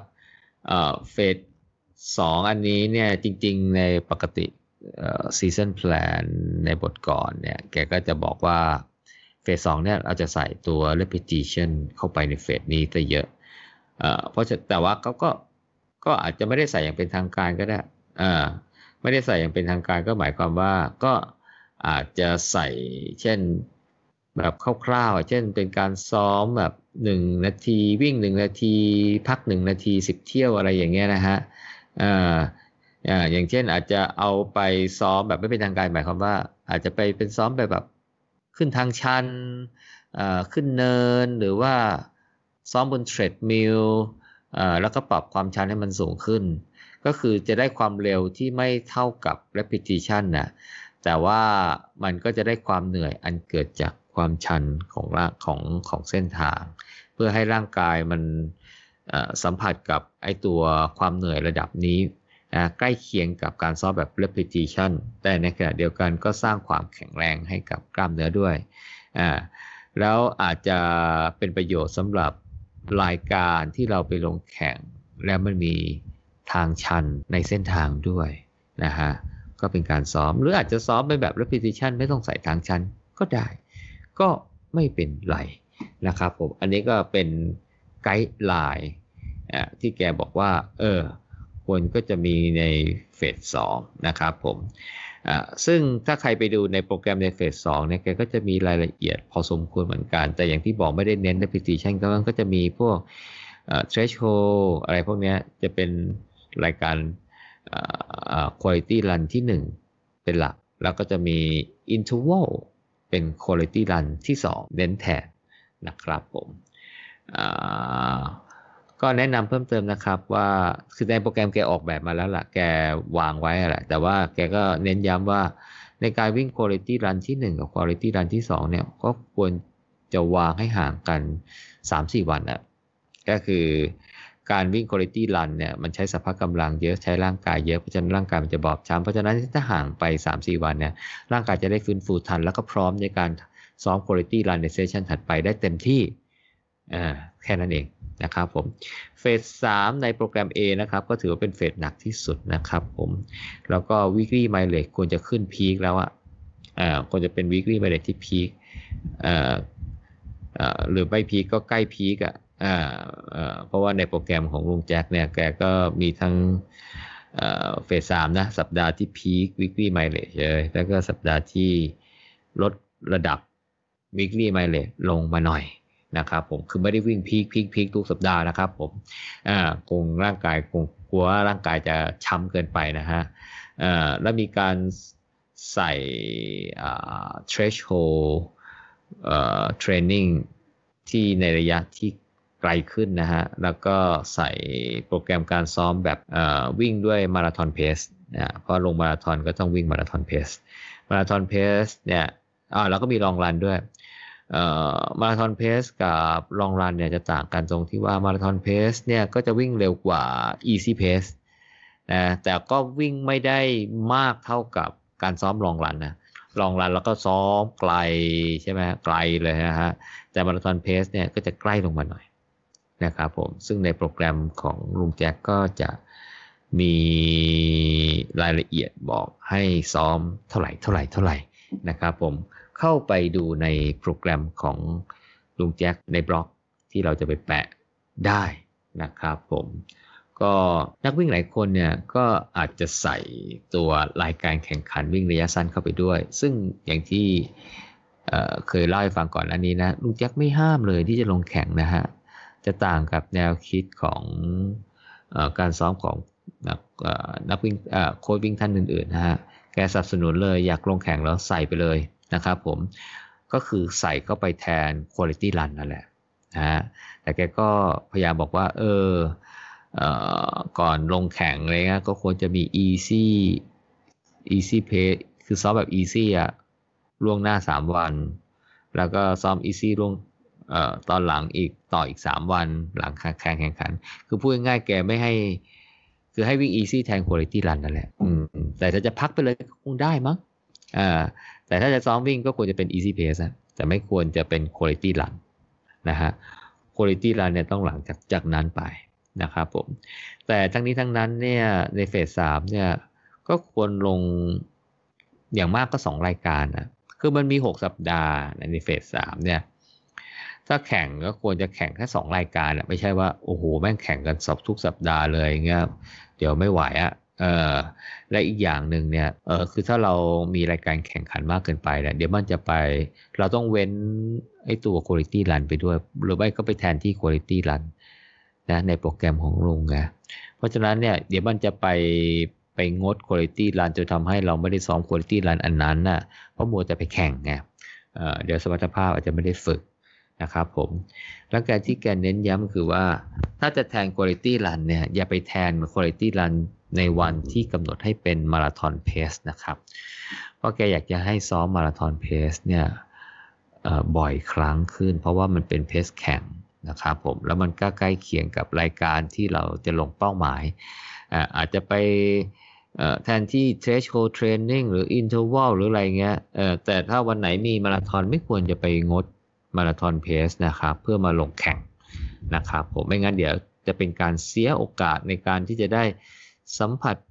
ความรู้สึกหรือบรรยากาศในการใช้ความเร็วที่เหมือนกับการแข่งขันนะครับผมเฟสซีนะครับเฟสซีก็จะเป็นเฟสสุดท้ายของการซ้อมนะครับผมซึ่งก็ก็ก็เป็นการเตรียมตัวนะครับผมสิ่งที่ที่จะเริ่มลดก็คือยิ่งสัปดาห์ใกล้ วันแข่งขันเท่าไหร่เนี่ย weekly mileage ก็จะลดลงลดลงลดลงไปเรื่อยๆ อาจจะเริ่มต้นของเฟส4ด้วยการวิ่งที่พีค weekly mileage ก็ได้ แต่หลังจากนั้นเนี่ยสัปดาห์ถัดไปก็จะลดลงลดลงอย่างเช่นในกรณีของตารางซ้อมที่ลุงยกตัวอย่างมาเนี่ย ก็สัปดาห์ที่ 19เนี่ยคือสัปดาห์แรกของเฟสสี่เนี่ยวิ่ง 100%ของ weekly mile peak weekly mileage เลย พอสัปดาห์ที่ 20เนี่ยก็ลดเหลือ 80% สัปดาห์ที่ 21 ก็เหลือ 70 อะไรอย่างเงี้ยครับผม เพราะฉะนั้นจำนวน weekly mileage ที่มันลดลงก็แปลว่าสัดส่วนในการซ้อม พวก threshold interval นู่นนี่นั่นอะไรเงี้ย หรือรองรันอะไรก็ตาม ก็จะลดลงตามลงมา เพราะพวก quality run เหล่านี้เนี่ย ก็ซ้อมในสัดส่วนที่สอดคล้องกับ weekly mileage นั่นเอง แต่ว่าถึงจุดนี้แล้วเนี่ย คือถึงแม้ว่าเราจะลดลงลด weekly mileage มาแล้วเนี่ย แต่ว่าร่างกายเราพัฒนามาถึงจุดที่มันแข็งแกร่งมากแล้วอะแข็งแกร่งจะจะพีคพีคแล้วอะอืม เพราะฉะนั้นเนี่ยโดยสมรรถภาพร่างกายเนี่ย น่าจะเริ่มใกล้เคียงความพร้อมที่จะลงแข่งได้ แต่บางคนสภาพจิตใจอาจจะยังรู้สึกว่า เอ๊ะพอมันลดระยะลงนู่นนี่เนี่ยเนี่ยเอ๊ะมันจะมันจะไม่ค่อยมั่นใจอะ มันจะรู้สึกว่า อะไรล่ะ เออซ้อมน้อยไปหรือเปล่าอะไรหรือเปล่าเนี่ย แกก็คงจะพูดแบบอาจจะประสบการณ์อะไรเงี้ย ก็ก็คงอยากจะบอกนักวิ่งว่า อย่าได้กังวลไอ้เรื่องเหล่านี้เลยนะครับผม เพราะว่าถ้าเราซ้อมตามโปรแกรมของลุงแจ็คที่แนะนำมาเนี่ยก็ยังไงเนี่ยร่างกายมันน่าจะใกล้เคียงกับ peak performance ที่เราต้องการแล้ว แล้วก็สามารถที่จะทำ สถิติเวลาตามเป้าหมายได้แล้ว แต่ว่าการบริหารจิตใจก็เป็นสิ่งสำคัญอะ เพราะว่าบางทีนี่ก็อาจจะพูดแล้ว หรือทำความเข้าใจแล้ว แต่ว่าในใจลึกๆเราก็ยังกังวลอยู่ เพราะฉะนั้นก็คงจะต้องเป็นการฝึกของเราในการที่จะทำใจให้ให้ให้ให้ให้ให้ให้รู้สึกมีกำลังใจ รู้สึกมั่นใจ ว่าซ้อมมาสักขนาดนี้แล้วเนี่ย เพราะฉะนั้นการการ taper การอะไรเนี่ย ก็น่าจะอยู่ในเป็นส่วนหนึ่งของโปรแกรมที่จะทำให้เรา peak performance ได้ ไม่ใช่จะทำให้เรารู้สึกว่าสมรรถภาพร่างกายน่าจะลดลงอะไรเงี้ย บอกไม่ใช่นะครับผม ก็ในเฟสนี้เนี่ยก็อาจจะยังพอหาโปรแกรมการแข่งขันลงแทน Quality Run ได้นะฮะไม่เกิน 2 รายการเหมือนกันนะครับผมแต่ก็ควรจะ ดูระยะด้วยอ่าเขาบอกว่าไม่ควรจะเกินฮาฟอะถ้าเราลงแข่งมาราธอนก็ก็ไม่ควรจะลงแข่งรายการ คือถ้าเรามีรายการเป้าหมายเป็นมาราธอนแล้วก็ในเฟสนี้ก็ไม่ควรลงแข่งรายการอะไรที่เกิน half มาราธอนนะหรืออาจจะลงรายการมาราธอนก็ได้ แต่ว่าพอถึงระยะทางหนึ่ง เช่นระยะทาง 21 กิโล หรืออาจจะเกินไปนิดนึง 25 โลอะไรเงี้ยนะครับผมตามเป้าหมายเนี่ย ก็ควรจะหยุดวิ่งนะครับ ไม่ต้องวิ่งเข้าเส้นชัยเพื่อเอาเสื้อ finisher หรืออะไรอย่างเงี้ยนะฮะ ไม่งั้นเนี่ยมันจะมันจะทำให้ไอ้โปรแกรมการซ้อมวันนั้นไอ้สัปดาห์นั้นเนี่ยอาจจะรวนได้ เช่น ร่างกายจะบอบช้ำมากเกินไปอะไรอย่างเงี้ยวิ่งมากเกินไปฮะทำให้การซ้อมในเซชันถัดไปเนี่ยซ้อมไม่ได้หรือซ้อมไม่ได้ผลตามต้องการนะครับผม เออแกก็แนะนำงี้นะว่าถ้าจะลงรายการมาราธอนแล้วต้องวิ่งระยะทางจำนวนหนึ่ง เช่นยี่สิบเอ็ดโลยี่ห้าโลเนี่ย ก็แนะนำว่าไปหาเพื่อนคนหนึ่งนะฮะเอออยู่กลางทางอะ่ะแล้วรับเรากลับ บอกอ้ามาถึงนี่แล้วระยะทางตามตามโปรแกรมแล้วเออหยุดแล้วอ้าพากลับบ้านอะไรเงี้ยเพราะบางทีเนี่ยเอาวิ่งวิ่งไปปุ๊บอ้าวเฮ้ย จะกลับไงวะเนี่ยเลยทนวิ่งต่อให้ถึงเส้นชัยเอากลายว่าครั้งนั้นก็เลยวิ่งเกินตามโปรแกรมไปอ่าอย่างนี้ไม่ได้ละเออเพราะฉะนั้นเนี่ยก็ต้องเตรียมทางหนีทีไล่ไว้ เตรียมพร้อมอะไรไว้นะฮะไม่ใช่ทำให้สถานการณ์บังคับอ้าวลืมไปแล้วกูจะกลับไงวะเนี่ยเลยต้องวิ่งกลับอะไรเงี้ยก็ทำให้ระยะทางเกินนะครับผมก็แน่นอนนะครับผมถ้าจะลงแข่งก็อย่าลืมพักก่อน 3 วัน ก่อนแข่งสามวันหลังแข่งนะหรือถ้าจะวิ่งก็ไม่ควรวิ่งเกิน easy pace นะครับผมก็สุดท้ายนะครับผมต้องทำในเฟสสี่คือ taper นะฮะคือถ้าถ้าฝึกซ้อมตามโปรแกรมลุงก็ออกแบบมาให้พร้อม taper แล้วล่ะ แต่ถ้าใครจะออกแบบโปรแกรมการซ้อมของตัวเองนะฮะที่แตกต่างจากลุงแจ็คก็อย่าลืม ใส่ taper period ก็คือแปลว่าลดระยะการซ้อมลงนะฮะ แล้วก็ลดระยะความ เอ้ย ลดปริมาณความหนักของการซ้อมลงก่อนแข่งขันนะครับผม อ่า นี่คือโปรแกรม A สำหรับนักวิ่งทั่วไป อย่างที่บอกนะครับ รายละเอียดก็เข้าไปอ่านได้ในบล็อกนะครับผม ก็จะมีโปรแกรม โอ้ น่าสนใจนะฮะลึกลับซับซ้อนเยอะแยะมากมายให้นักวิ่งเอาไปเป็นแนวทางในการซ้อมนะครับผม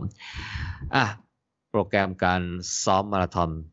โปรแกรมถัดไปสำหรับนักวิ่งแนวหน้าหรือ Elite Program นะครับผมแนวทางการซ้อมสำหรับ Elite นะฮะจะเน้นจริงๆแล้วเนี่ยเอ่อวิ่ง 24 สัปดาห์เหมือนกัน แต่ว่าในรายละเอียดของที่จะเล่าให้ฟังเนี่ยและในตารางของลุงแจ็คที่เอามาเป็นตัวอย่างเนี่ย แกเน้นตั้งแต่เฟสสองถึงเฟสสี่เอ่อ18สัปดาห์เอ่อเฟสแรกก็สร้างฐาน แต่คิดว่าแนวหน้าของฐานดีอยู่แล้วอะแต่แกแกก็ยังให้มีวิ่งเฟสแรกอยู่นะครับผมเอ่อแล้วก็เฟสสองถึงเฟสสี่ซึ่งมีระยะเวลา 18 สัปดาห์เนี่ยแนวคิดของการทำตารางแกคือแกจะเพิ่มความเข้มข้นของการซ้อมขึ้นไปเรื่อยๆเรื่อยๆเรื่อยๆ นะแล้วในแต่ละสัปดาห์จะมีคุณภาพรันครบทุกรูปแบบ ครบทุกรูปแบบ จริงๆก็คือแปลว่าอะไรแปลว่ามีทั้งเอ่อ threshold interval มาราธอนเพสอะไรเงี้ยสลับไปสลับมาเป็นหนึ่งมั่ง เป็นสองมั่งเป็นอะไรมั่งนะครับผมก็ปะปนอยู่ในเฟสหนึ่งเฟสสองเฟสสามก็เนี่ยคือเป็นไอเดียของของลุงแจ็คแก นะครับผม เพราะฉะนั้นเนี่ยโปรแกรมการซ้อมแกเนี่ยก็จะกรุ๊ปไว้เป็นชุดเดียวเลยนะคะ ตั้งแต่สัปดาห์ที่ 7 ถึงสัปดาห์ที่ 24เนี่ยก็ซ้อมสลับไปสลับมาไม่แบ่งเป็นเฟสเฟสชัดเจนก็คือรวบเลย เพราะถือว่าอยากจะให้มันมีวาไรตี้เพราะฉะนั้นเนี่ยก็ปะปนการซ้อมหลากรูปแบบในส่วนของ Quality Run เข้าไป นะครับผม โดยสัปดาห์ที่ผ่านไปมันคือการเพิ่มปริมาณของความเข้มข้นเท่านั้นเอง แต่ความหลากหลายก็จะสลับไปสลับมาในเรื่องของประเภทของการซ้อมนะครับผมอะมาดูเฟสหนึ่งซึ่งอันนี้จะเห็นแตกต่างจากโปรแกรมการซ้อมแบบซีซัน ทั่วไปนะที่จะต้องเน้นไปทีละส่วนทีละส่วนทีละส่วนใช่ไหมครับผม แต่อันนี้เนี่ยถือว่าเป็นอีริทเพราะฉะนั้นเนี่ยไม่ต้องเน้นอะไรละปนกันไปเลยนะฮะสิ่งที่เน้นคืออะไรความเข้มข้นนะให้มากขึ้นตามสัปดาห์ที่ผ่านไปนะครับผมอะมาดูเฟสหนึ่งนะครับผมก็ถึงแม้จะเป็นอีริทโปรแกรมนะฮะแต่ก็ยังต้องต้องเตรียมร่างกาย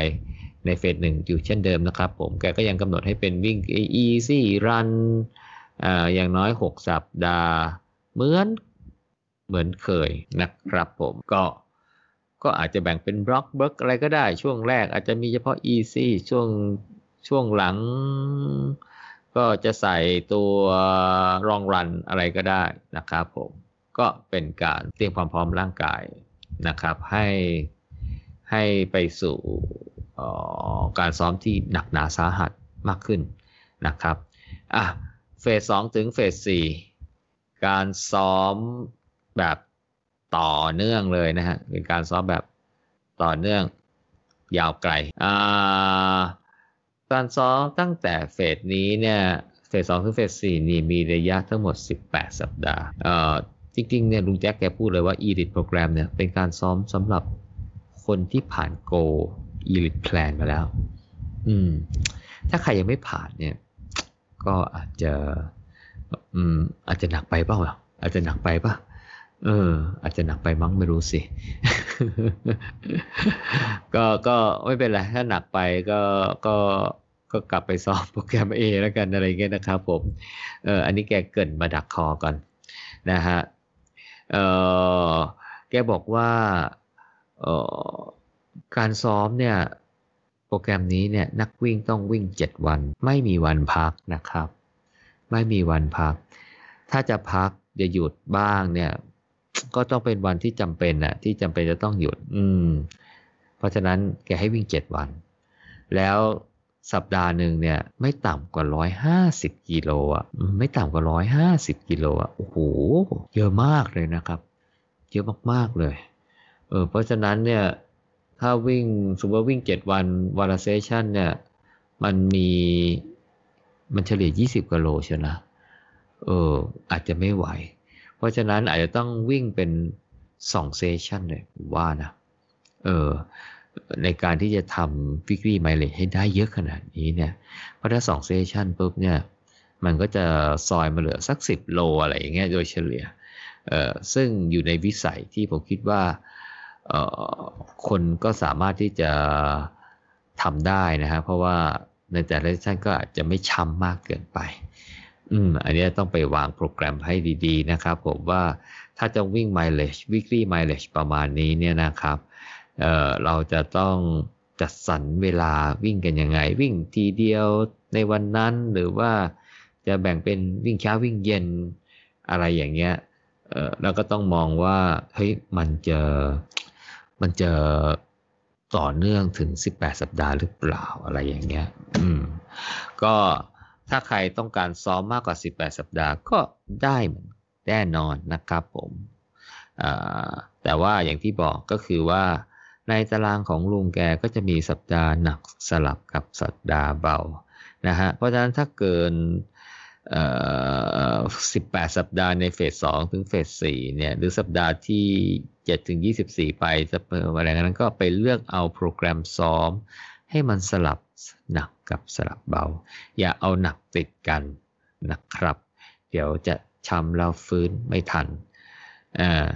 แล้วก็แกก็ยกตัวอย่างเลยนะว่าเอ่อโดยเฉพาะไอ้ตัว quality run อะ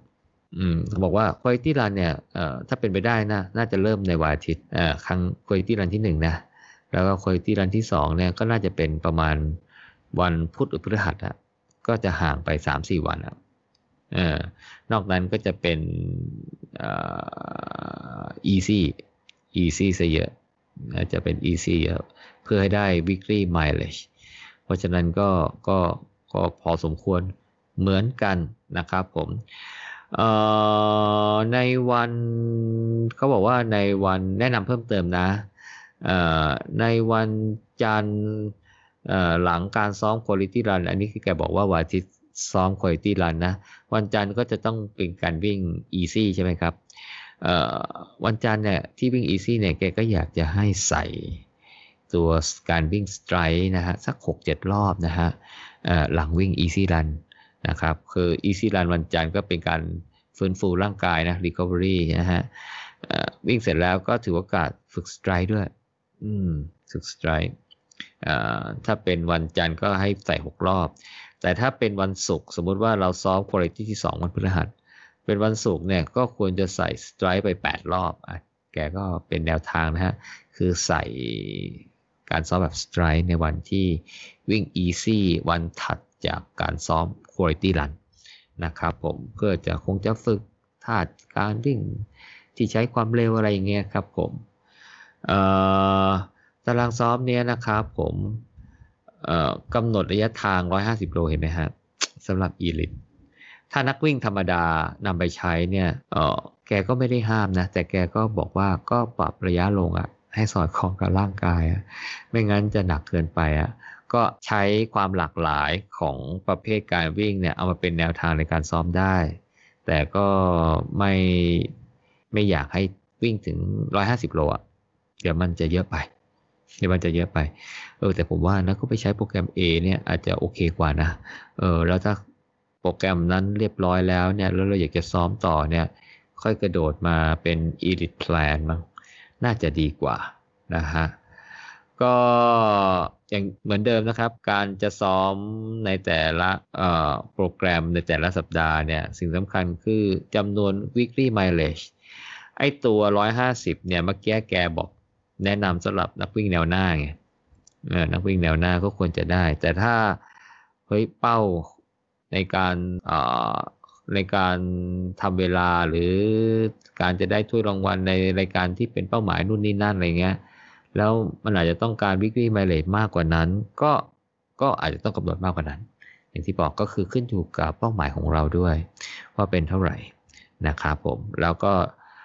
อันนั้นจะไปเรียกว่าเป็นพีควิกฤตไมเลจอย่างก็เหมือนเดิมก็คือว่ามันอาจจะไม่ได้ตั้งแต่ครั้งแรก แต่ก็เป็นเป้าที่เราจะต้องวิ่งไปให้ถึง เพราะว่าในตารางของลุงแกก็จะบอกว่า แต่ละสัปดาห์ควรจะทำได้เป็นสัดส่วนเท่าไหร่ของ weekly mileage อย่างเช่นสัปดาห์ที่ 7 เนี่ย เป็น 0.8 หรือ 80%ของ peak weekly mileage ถ้า peak มัน 150 เนี่ย วิ่งได้ 0.8 เท่า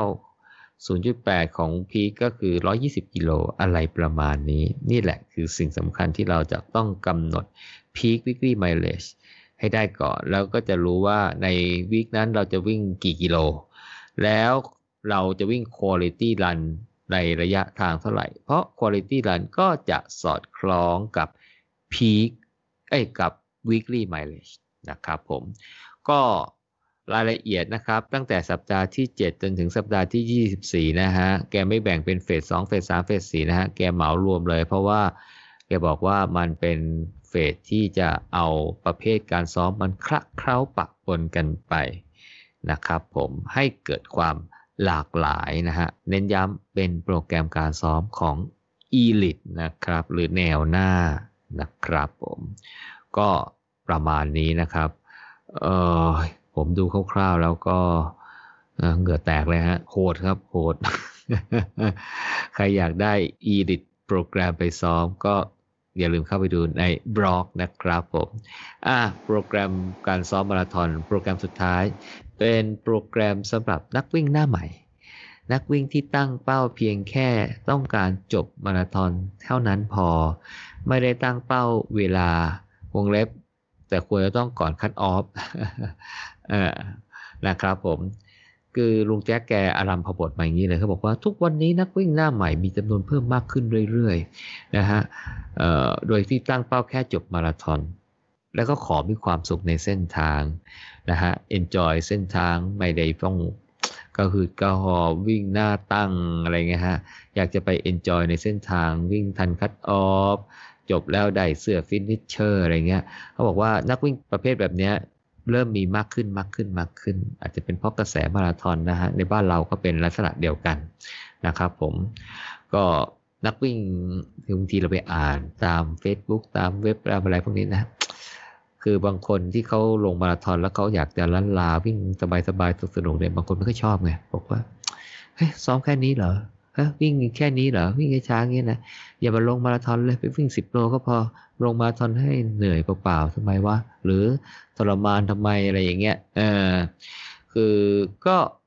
ก็อาจจะเราก็อาจจะเห็นคำวิพากษ์วิจารณ์อย่างนี้ แต่ลุงแจ๊กแกก็บอกว่า อืมแต่แกแต่แกกลับไม่คิดแบบนั้นอะ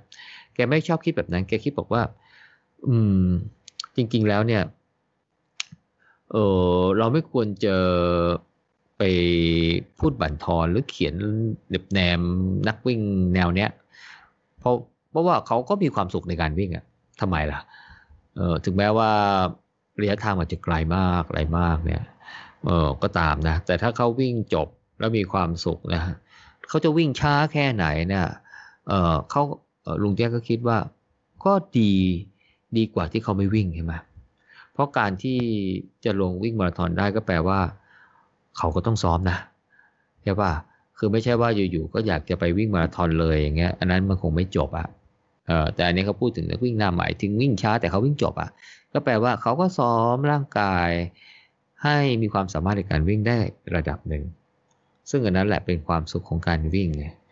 เพราะฉะนั้นเราก็ควรจะเขาก็เขาไม่รู้ว่าคนอื่นเขาจะว่าไงนะ แต่คุณแจ๊คบอกว่าเขาเนี่ยทั้งส่งเสริมทั้งสนับสนุน ทั้งให้กำลังใจทั้งสร้างแรงบันดาลใจ ให้นักวิ่งลักษณะอย่างเงี้ยมีเพิ่มมากขึ้นด้วยซ้ำไปนะครับผมก็ดีกว่าไปทำอย่างอื่นอะดีกว่าไปทำแบบไปกินไปนอน ไม่ออกกำลังกายอะไรเลยอย่างเงี้ยนะครับผมเอ่อนักวิ่งเหล่านี้เนี่ยดีกว่าด้วยซ้ำไปนะครับผม เออ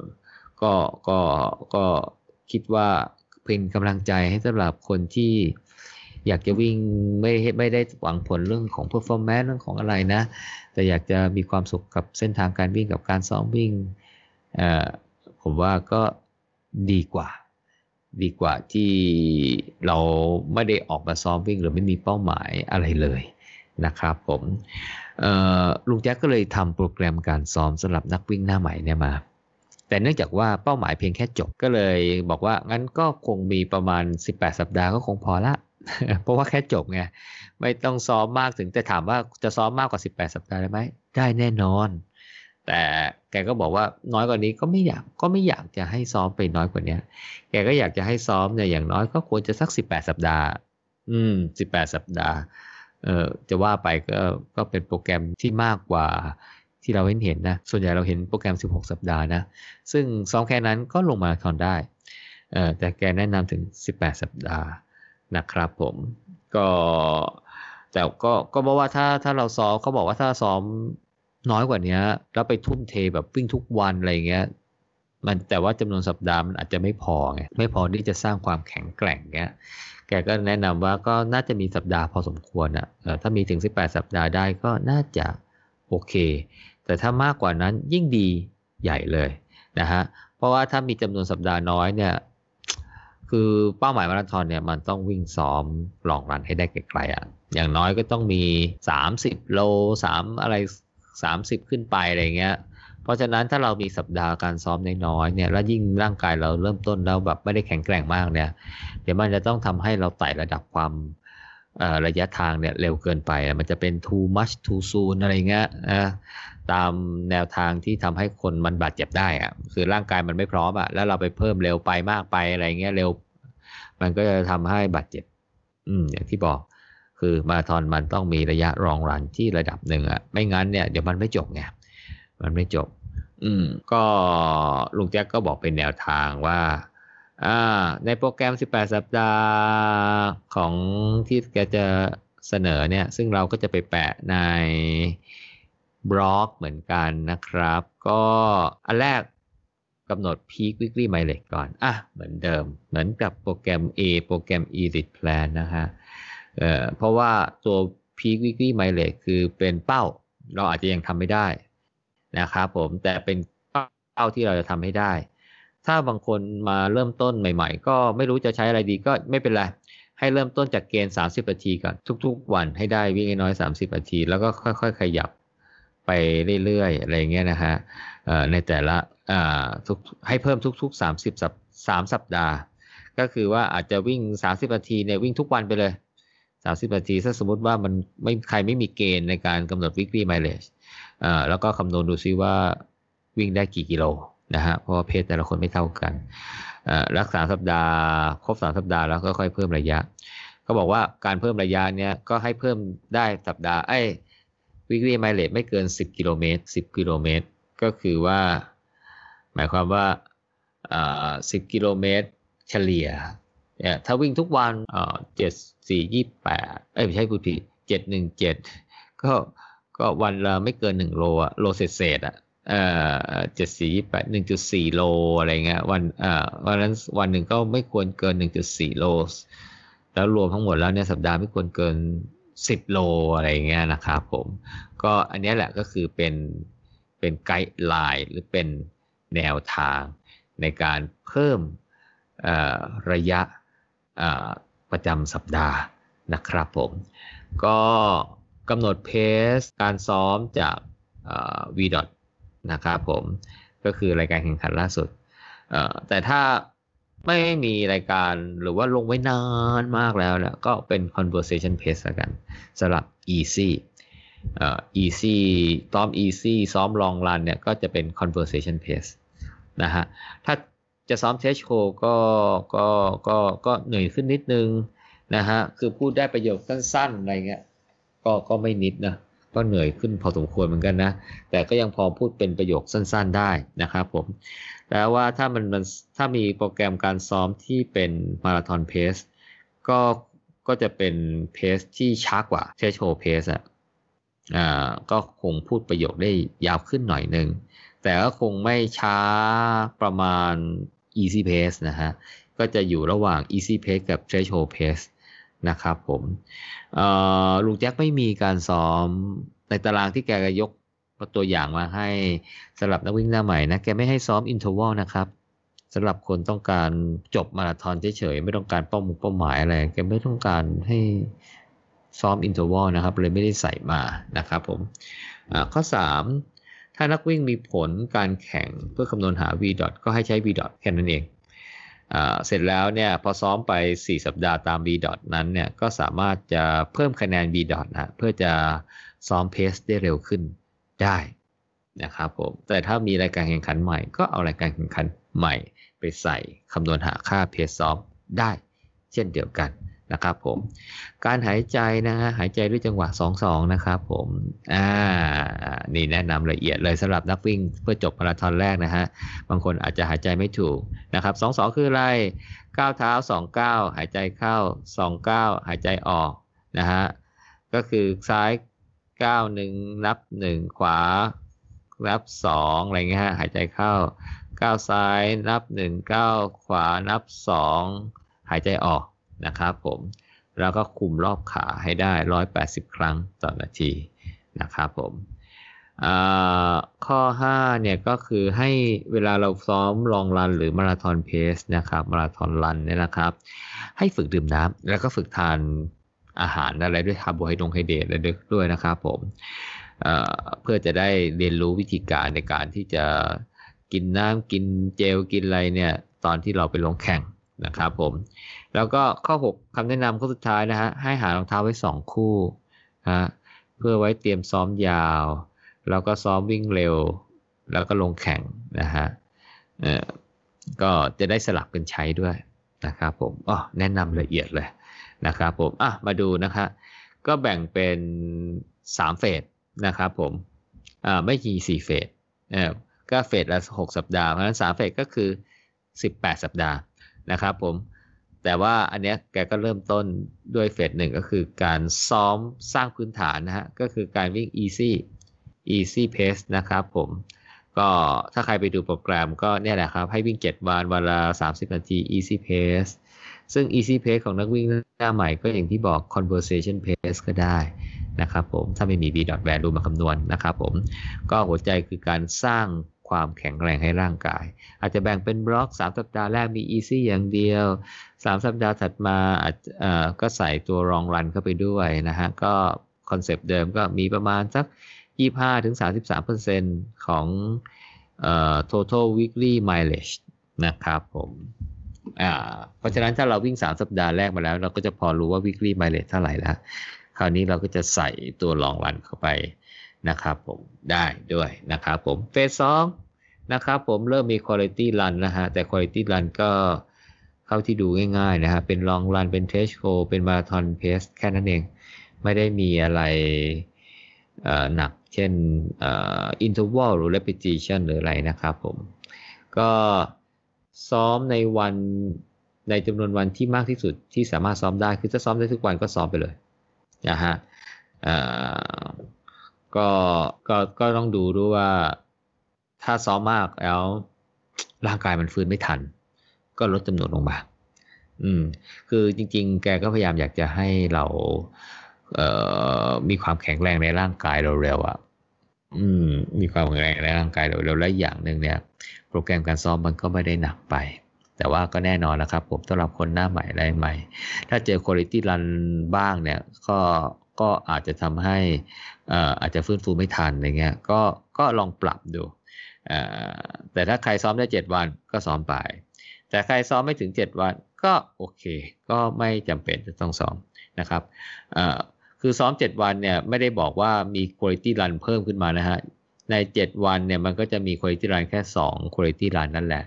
นะฮะอีก 5 วันที่เหลือเนี่ยมันก็คือ easy นั่นแหละแต่ถ้าซ้อม 6 วันนะฮะก็มีคุณภาพรัน2แล้วก็อีก 4 วันก็เป็น easy ครับเออแต่ถ้าซ้อม 4 วันก็เหมือนเดิมนะฮะ2 quality 2 easy run แค่นั้นเองฮะเพราะนั้นจำนวนวันที่เพิ่มขึ้นมาคือการซ้อม easy นะครับอ่านะครับ ก็การซ้อมเชโชเพสก็จะเป็น quality run สำคัญในเฟสนี้นะครับผมไม่ซ้อม interval อะแกก็มาย้ำอีกแล้วอ่าแกก็มาประมาณย้ำการซ้อมเชโชเพสในโปรแกรมที่แกกำหนดให้ก็จะประมาณสัก 20นาทีก็เป็นปกตินะฮะถ้าแกให้ซ้อมเชโชเพสก็คือประมาณ 20นาทีประมาณนี้นะครับผม มาราธอนเพสก็ให้ซ้อมด้วยนะครับผมก็เน้นย้ำว่ามาราธอนเพสก็จะเป็นความเร็วระหว่าง easy pace กับ threshold pace นะครับผมสำหรับนักวิ่งหน้าใหม่ที่ไม่มี v value ก็อย่าลืมนะฮะ easy pace conversation pace นะฮะพูดไปคุยไป threshold pace ก็คือพูดได้เป็นประโยคสั้นๆนะ สั้นๆพูดยาวไม่ได้ เพราะฉะนั้นมาราธอนเพสก็คือเป็นความเร็วเป็นเพสระหว่าง e pace กับ threshold pace นะครับมันเป็นไกด์ไลน์นะครับผมอ่าก็สามารถในเฟสนี้ก็ถ้าอยากจะลงแข่งนะฮะอะก็ก็ลงแข่งได้นะครับผมก็ก็เอาไปแทนที่ quality run ได้นะฮะ หรือถ้าจะมี quality run ซ้อมก็อย่าให้มีการซ้อมก่อนและหลังลงวันลงแข่ง แค่นั้นเอง นี่คือไกด์ไลน์นะครับอะเฟสสามนะครับผมเฟสสามเนี่ยเออเราก็จะเป็นเฟสสุดท้ายล้วอะเป็น 6 สัปดาห์สุดท้ายของการซ้อมเพื่อนักวิ่งที่ตั้งเป้าเพียงแค่จบมาราธอนนะฮะโดยในเฟสนี้จะมีวิ่งยาว นะครับผมซึ่งการวิ่งยาวเนี่ย โอ้ลุงแจ็คก็ให้วิ่งยาวอย่างน้อยเนี่ย 24 โล หรือไม่ต่ำกว่า 2 ชั่วโมงครึ่ง อืมน่าสนใจนะครับ เพราะว่าระยะทางก็ไม่ได้มากถึงขนาด 30กิโลนะอืม แต่อันนี้เป็นคำแนะนำนะฮะ ซึ่งถ้าอันนี้คืออย่างน้อยนะ แต่ว่ามันก็ควรจะต้องได้เนี่ยผมคิดว่านะ น่าจะมีแตะตัวเลข 30 นะ 30 กิโลเมตรนะ แล้วก็จะต้องวิ่งอย่างน้อยสักสามชั่วโมงนะ เพราะว่านักวิ่งหน้าใหม่เนี่ยที่หวังแค่จบเนี่ยคงอยู่ในสนามนานนะเพราะฉะนั้นเนี่ยจะต้องสัมผัสกับความรู้สึกความเหนื่อยความล้าบริยะทางที่น่าจะเกิน 30โลแล้วก็อยู่ในสนามนานเกิน 3 ชั่วโมงอะ่ะ ไม่งั้นเดี๋ยวไม่ได้ฟีลลิ่งนี้เดี๋ยวจะไม่ได้จบตานะฮะอ๋อแต่ว่าแกบอกว่าคือ ถ้า 20 โล 24 โล เนี่ยจะต้องเป็นมาราธอนเพสนะ มาราธอนเพสอืม แต่ถ้าเป็นลองรันที่เป็นอีซี่อาจจะโอเค อาจจะเกิน 30 โล อาจจะเกิน 24 โล อาจจะ 30 โลได้ เออแต่ถ้ามาราธอนเพส 24 โลอะนี่ยอมรับได้นะครับผม ก็การซ้อมก็เน้นว่าจะต้อง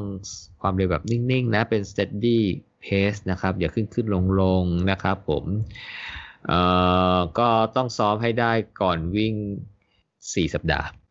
คือสมมุติว่าตั้งเป้าว่าจะต้องวิ่งมาทอนเพสได้ได้ยี่สี่โลนะครับผมคือควรจะวิ่งให้ได้เนี่ยก่อน 4 สัปดาห์ ก่อนที่จะลงแข่งในรายการเป้าหมายนะครับผมถ้าสมมุติว่ายังทำไม่ได้ แกแนะนำงี้เลยนะ ให้ไปหารายการใหม่ เพราะว่าสงสัยเดี๋ยวจะไม่จบมาราธอนละอืม สงสัยเดี๋ยวจะไม่จบมาราธอนหรือจบไม่สวย จบแบบไม่สนุก เออแสดงว่าอะไรแสดงว่าคงจะต้องซ้อมไปจนกว่าจะได้อะแล้วค่อยไปหารายการใหม่ถัดๆไป เพราะฉะนั้นอันนี้ก็คือเป็นไกด์ไลน์นะครับผมที่จะเอาไปซ้อมนะฮะว่าก่อนวิ่งลงแข่งเนี่ยควรจะวิ่งมาราธอนเพสได้ได้ 24 โลนะครับผม การซ้อมคุณลิตี้รันเนี่ยซึ่งก็คือมีตัวเชชโ o กับมาราธอนเพสเอเชชโ o เพสกับมาราธอนเพสเนี่ย ควรซ้อมในวันที่มีอากาศดีๆนะเลี่ยงวันที่มีอากาศร้อนหรือร่างกายไม่พร้อมเนี่ยเพราะมันจะทำให้เราวิ่งได้ไม่ตามเพสที่กำหนดเนี่ย เดี๋ยวร่างกายจะไม่ได้เรียนรู้เออแต่ก็ถ้าวันไหนมันคงไม่มีวันอากาศไม่ดีติดติดกันมั้ง หรือร่างกายไม่พร้อมมันอยู่ทุกวันมั้งเออเพราะฉะนั้นเนี่ยในสัปดาห์ แต่ละสัปดาห์ต้องบรรจุให้การซ้อมสองอันนี้ให้ได้ ก็คือแค่เลี่ยงวันที่มัน อาจจะไม่พร้อมอะแค่นั้นเองอะแต่ไม่ใช่ว่าทั้งสัปดาห์ไม่มีวันที่จะวิ่งมาราธอนเพสหรือเทสโฮเพสได้เออไม่ใช่ไม่งั้นเนี่ยเออเดี๋ยวเราจะข้ามสัปดาห์นั้นไปไม่ได้ซ้อมมันก็จะเสียเวลาไป ก็อาจจะซ้อมไม่ได้ตามเป้าอย่างเงี้ยนะครับผมก็แค่แนะนำว่าอันไหนถ้ามันอากาศไม่ดี เช่น วันนี้อากาศไม่ดีอะไรเงี้ยก็ไปซ้อมพรุ่งนี้ก็ได้อะไรเงี้ยเท่านั้นเองนะครับผมก็ แนะนำเหมือนเดิมนะฮะ คือในวันซ้อม easy run นะฮะก็ควรจะใส่สไตร์เข้าไปด้วย อาจจะสัก 6 เที่ยวอะไรเงี้ยฮะ เที่ยวละ 20-30 วินาที อย่างเงี้ยครับ หรืออาจจะสัก 30-50 เมตรอะไรเงี้ยครับจะใช้ใช้ระยะเป็นเกณฑ์ ถ้ามีรายการแข่งขันก็ลงได้นะครับ แต่ถ้าเป็นรายการมาราธอนก็ต้องวิ่งไม่จบนะครับ ไม่ใช่ว่าไม่ต้องวิ่งจบนะครับ ไม่ใช่วิ่งต้องก็ไม่ต้องวิ่งจบ นะแล้วก็อย่างที่บอกคือว่าควรจะนัดเพื่อนมาตรงชุดที่กำหนดนะเดี๋ยวจะวิ่งเกินไปกว่าแผนการวิ่งนะครับผมก็ลุงแจ็คก็ปิดท้ายนะครับ นักวิ่งที่ตั้งใจที่จะซ้อมลงมาราธอนเนี่ยนะครับผมคือถ้าเราซ้อมตามตารางนะครับมีการพักผ่อนที่เพียงพอ มีการรับประทานอาหารตามหลักโภชนาการนะฮะเเมื่อทำอย่างนี้แล้วเนี่ยลุงแจ็คมั่นใจเลยนะครับว่านักวิ่งจะมีความสุข ตลอดเส้นทาง